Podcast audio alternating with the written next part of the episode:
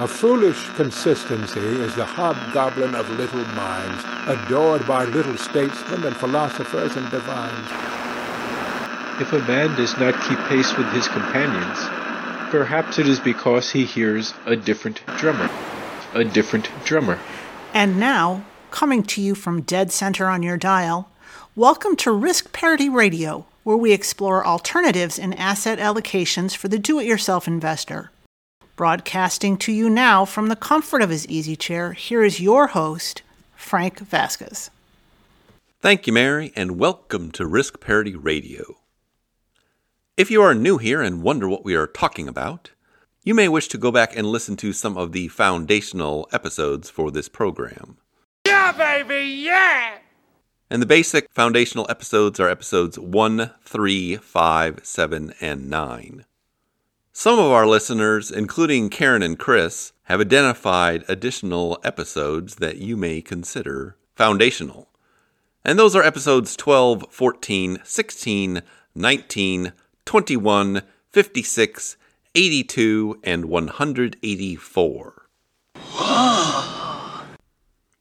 and you probably should check those out too because we have the finest podcast audience available. Top drawer really top drawer. Along with a host named after a hot dog. Lighten up, Francis. Today on Risk Parity Radio, it's time for our weekly portfolio reviews of the seven sample portfolios you can find at www.riskparityradio.com on the portfolios page. And as a preview, we just had our worst week of the year so far. That's not an improvement. But before we get to that, First, my eldest son reminds me that a week ago we had the 40th anniversary of the release of Motorhead's Ace of Spades. Double up or quit, double strike or split, the Ace of Spades, the Ace of Spades. Which he felt was important information to share with the world. Lemmy rules. Yes, yes, Lemmy, Lemmy. you know I'm going to lose. The gambling's for fools, but that's the way I like it, baby. I don't want to live forever.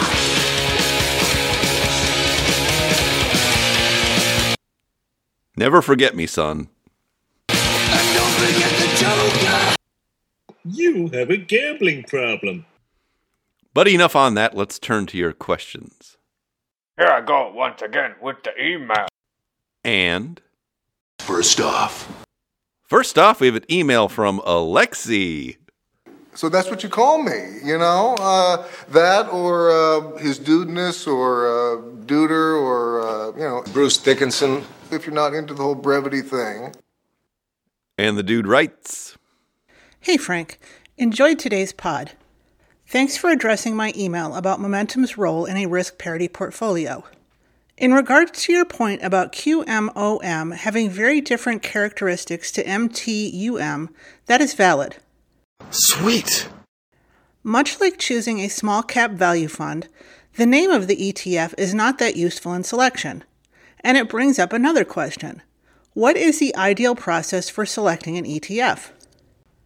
In my opinion, and in the context of my being a degenerate gambler,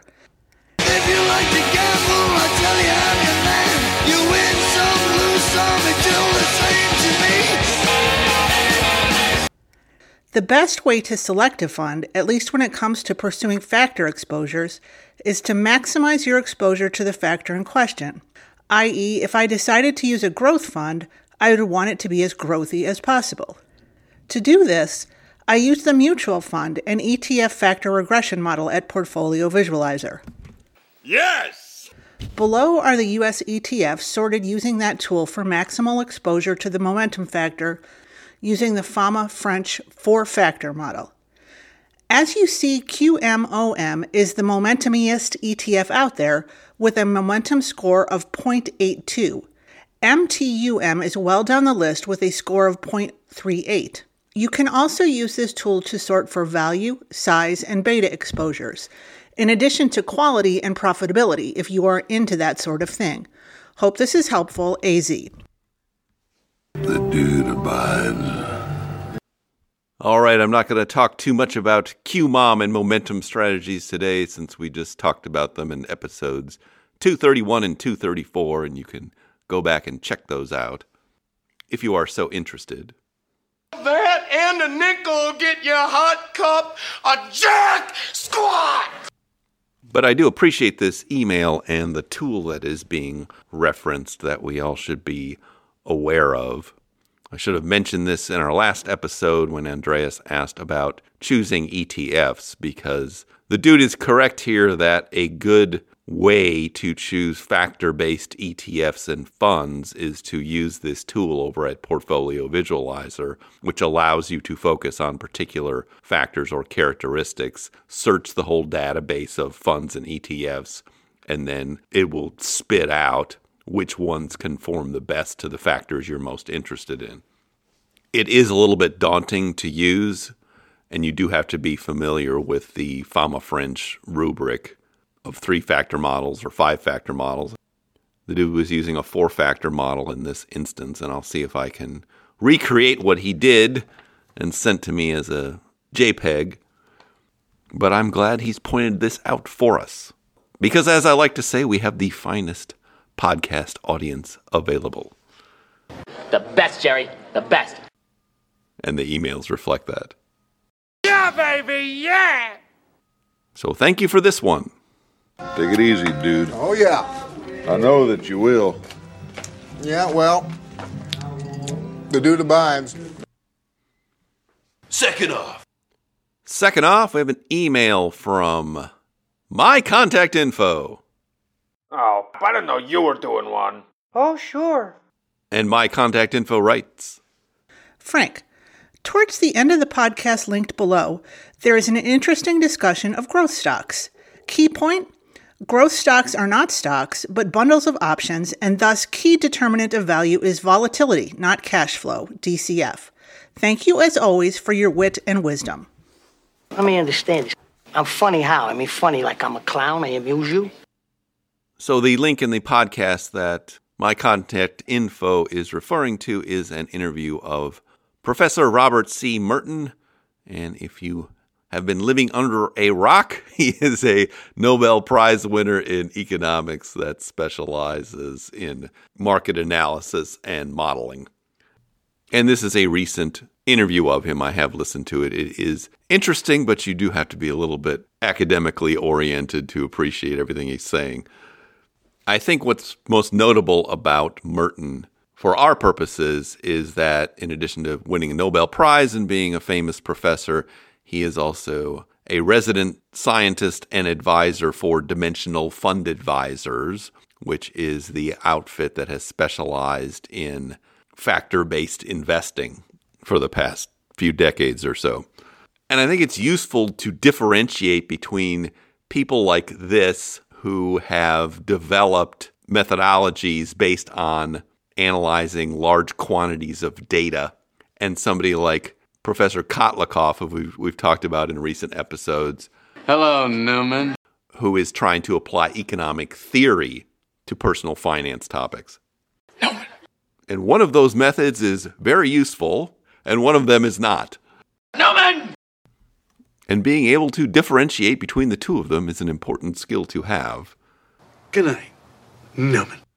I don't want to carry on about this too long because we just talked about it in episode 238, so you can go back and listen to that if you haven't yet. But I think our ultimate goals as do it yourself investors should be to try to synthesize the best practices from the academics and from the practitioners, particularly the professionals that run hedge funds and things like that, while also recognizing that we are not going to be capable of doing everything that they do. But this does provide us with a good litmus test for judging whether an idea in personal finance has much credence and is something that we ought to be pursuing. Hello? Hello? Anybody home? Huh? Think, McFly, think! Because if it's not up to snuff from an, either an academic kind of analysis or something that professionals have looked at and written white papers about, then it's probably something we shouldn't spend too much time on ourselves. And I will leave it at that for today. I will link to this in the show notes so you can check it out. And as always, thank you for your email. Last off. Last off, we have an email from Mike. And Mike writes What do you think of this portfolio, Frank? Mike. This crazy retirement portfolio has just beaten Wall Street for 50 years. This strategy beats the market with less risk, fewer upsets, and no lost decades. Surely you can't be serious. I am serious. And don't call me Shirley. Well, Mike is referring to this Brett Arends article from Market Watch last month about this diversified portfolio that has done well, at least recently and in the past. Let's talk about the portfolio and then talk about the article, which I will link to in the show notes. The portfolio described has seven components, and these are equal weighted components, so they're each about 14.3% of the portfolio. So on the stock side, it's got US large caps, the S&P 500, US small caps, the Russell 2000, developed international stocks, and REITs. And then, in addition to those four components, it has one component of gold, one component of commodities, and one component of 10 year treasury bonds. And the article observed that this kind of portfolio would have outperformed a 60 40 portfolio over the past 50 years and had a particularly robust performance last year. And the author acts like this is some kind of amazing discovery that nobody ever knew about. Hello? Hello? Anybody home?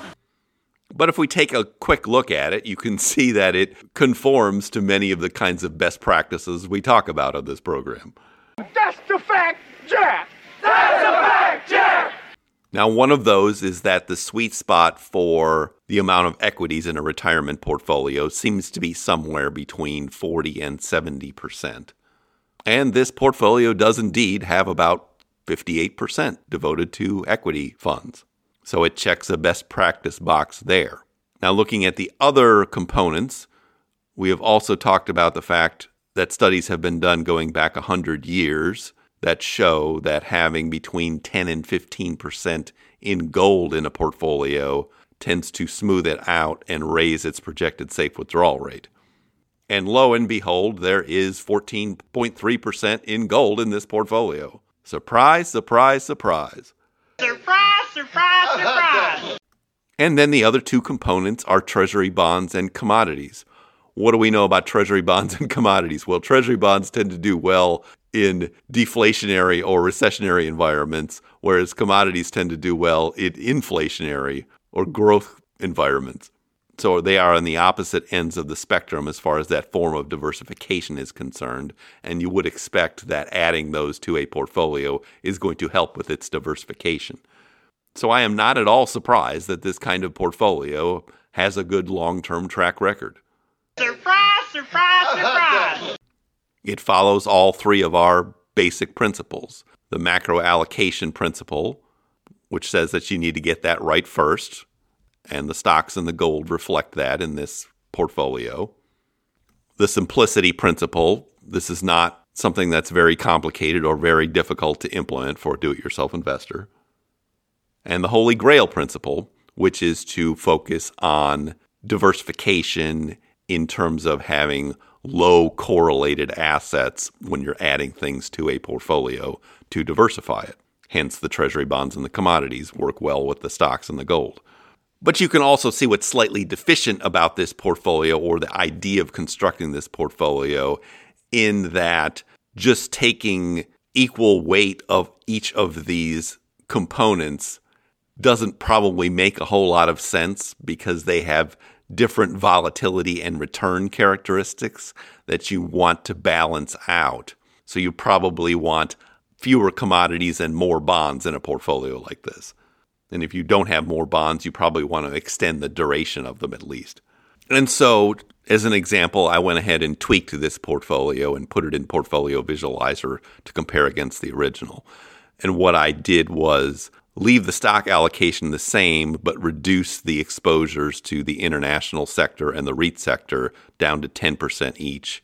So the small and large US stocks were 18% each. Then I added more to the bonds and put it out to a longer duration. So it's 22% in long term treasuries instead of 14.5% in intermediate term treasuries. And I took that from the commodity sector. So the commodity exposure went down to 7%, or about half of what it was. And running that against this original portfolio, the data only goes back to the early 2000s in this example, but you can see it's a easy way to improve the characteristics of this portfolio, both in terms of return and in terms of volatility. But none of that is a surprise either, and you can check it out in the link in the show notes. So this is a good exercise in a risk parity style portfolio and how you might construct it and what you might do with it. But this is a terrible article because it expresses and reinforces the kind of ignorant thinking that we see from the financial media about portfolio construction. Are you stupid or something? None of what is going on here should surprise this author, Brett Arends, who's been writing articles for, I don't know, decades now. I'm as stupid as a stupid does. A lot of them are quite facile, like this one. Stupid as stupid does, Mrs. Blue. And do not answer the basic questions as to why portfolios like this tend to perform better than simple stock bond portfolios. What you just said is one of the most insanely idiotic things I have ever heard. Instead, this article is just written in a way to attract clicks and eyeballs. At no point in your rambling, incoherent response were you even close to anything that could be considered a rational thought. And seems to be more of an ad for the person that devised this portfolio and runs some kind of fund. Always be closing. Always be closing. The point being here in the 2020s, we can know and should know, and if you are in the financial media and you don't know, you're not doing your job. You had only one job. How portfolio construction works, how diversification works, things like the Holy Grail principle, and how to implement them as do it yourself investors. We do not need to run off to some purveyor who supposedly is going to push magic buttons for us to create something like this. Sitting out there waiting to give you their money. Are you going to take it? In fact, we can do better than ourselves just using the principles that are inherent in this kind of portfolio. We have the tools, we have the talent. But this is how the financial media and financial services work together. And I have a straw. There it is. That's a straw, you see. Watching. And my straw reaches across the room and starts to drink your milkshake. The financial media always acts like what people are doing in financial services is so advanced and so impossible to figure out and so innovative. But it's just not. Forget about it. In the 2020s, it's just not. We can do these things ourselves and we should do them ourselves. These things you say we will have, we already have. So I am once again disappointed by what the financial media has done with this topic. I award you no points, and may God have mercy on your soul. But certainly not surprised. You're the Grey Rider. You may go in peace. I reckon not. This is yet another example of why we should not rely or trust what is commonly served to us by people trying to sell us things. I drink your milkshake. I drink it up. So it was good of you to flag it so we could have this conversation. Bow to your sensei. Bow to your sensei! And thank you for your email. And now for something completely different. Well, what is that? What is that? What is it? And the something completely different thing we are doing is our weekly portfolio reviews. of the seven sample portfolios you can find at www.riskparityradio.com on the portfolios page. Just looking at the markets last week. Oh, no, not the bees! Not the bees! They were mostly ugly. Ah! Open my eyes! Feel like we're going back to 2022. Anyway, the S&P 500 was down 1.11% for the week. The Nasdaq was down 2.41% for the week. Small cap value stocks, represented by the fund VIOV, were down 3.86% for the week. Gold was nearly flat, but it was down 0.13% for the week. Long-term treasury bonds were also down, had their worst week of the year. They were down 2.98% for the week. REITs represented by the fund REET were down 2.19% for the week. Commodities were up and bucked the trend. They were the big winner last week. Our representative fund PDBC was up 3.04%. Preferred shares represented by the fund PFF were down 1.7%. And managed futures managed to eke out a gain. Our representative fund DBMF was up 0.46% for the week. Looking at our sample portfolios, they were all down, some worse than others. First one is this all seasons portfolio that's 30% in stocks, 55% in treasury bonds divided into intermediate and long term, and the remaining 15% in gold and commodities. It was down 1.44% for the week. It is up 3.87% year to date and down 4.49% since inception in July 2020. Next one is our Golden Butterfly. This one is 40% in stocks divided into a total stock market fund and a small cap value fund. 40% in bonds divided into long and short funds, treasuries. And then 20% in gold, GLDM. It was down 1.63% for the week. It is up 5.06% year to date and up 12.65% since inception in July 2020.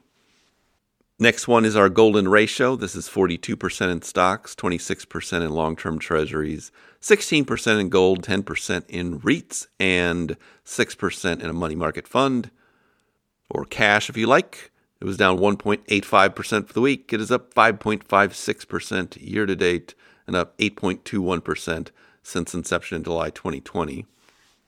And our third kind of bread and butter portfolio here is the Risk Parity Ultimate. I will not go through all 15 of these funds.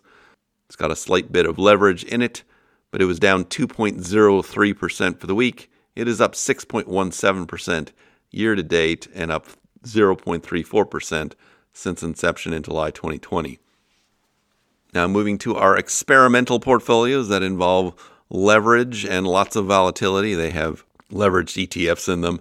First one is the accelerated permanent portfolio. This one is 27.5% in a levered bond fund. TMF, 25% in a levered stock fund.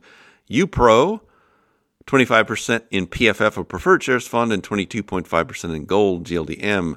It was down 3.89% for the week. It is up 9.74% still year to date and down 16.35% since inception in July 2020. Now, moving to our most levered and least diversified portfolio, this aggressive 50 50, that is half stocks and half bonds. It's got 33% in a levered stock fund, UPRO, 33% in a levered bond fund, TMF, and the remaining third divided into a preferred shares fund and an intermediate treasury bond fund as the ballast. It was down 4.77% for the week. It is up 10.73% year to date and down 23.28% since inception in July 2020. And it does commonly have 4 or 5% swings in a given week, which is why it's better seen and not experienced. That is the straight stuff, oh Funkmaster. Unless you're a certain kind of person. You can't handle the gambling problem. Now moving to our last one, the levered golden ratio. This one is 35% in a composite fund NTSX that is the S&P 500 and treasury bonds levered up 1.5 to 1, 25% in gold, 15% in a REIT O, 10% each in a levered small cap fund TNA and a levered bond fund TMF, and the remaining 5% in a volatility fund and a Bitcoin fund. It was down 2.93% for the week. It is up 6.75% year to date and down 18.29% since inception in July 2021. It's a year younger than the other ones. But that concludes our portfolio review.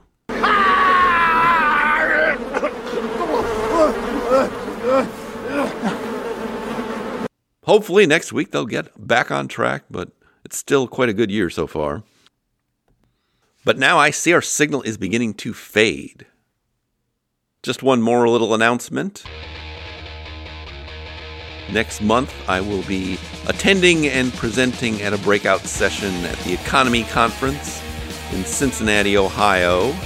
It's a party about money run by my friend Diana Merriam, and there'll be a lot of other younger, more entertaining speakers there as well, and some fun activities. If you're interested, I'll link to that in the show notes. And I already know I'll see some of you there.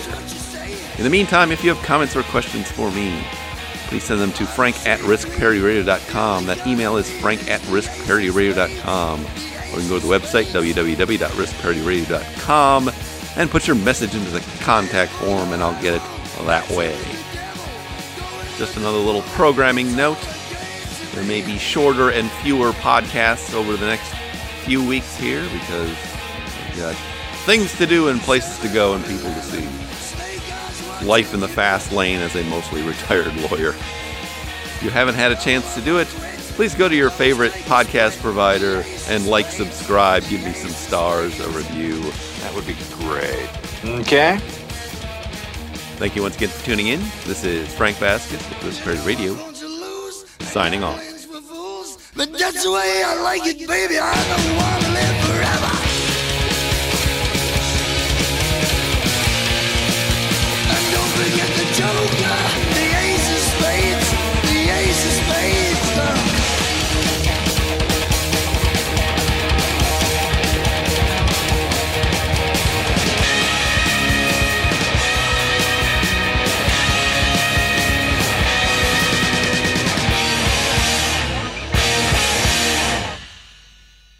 The Risk Parity Radio Show is hosted by Frank Vasquez.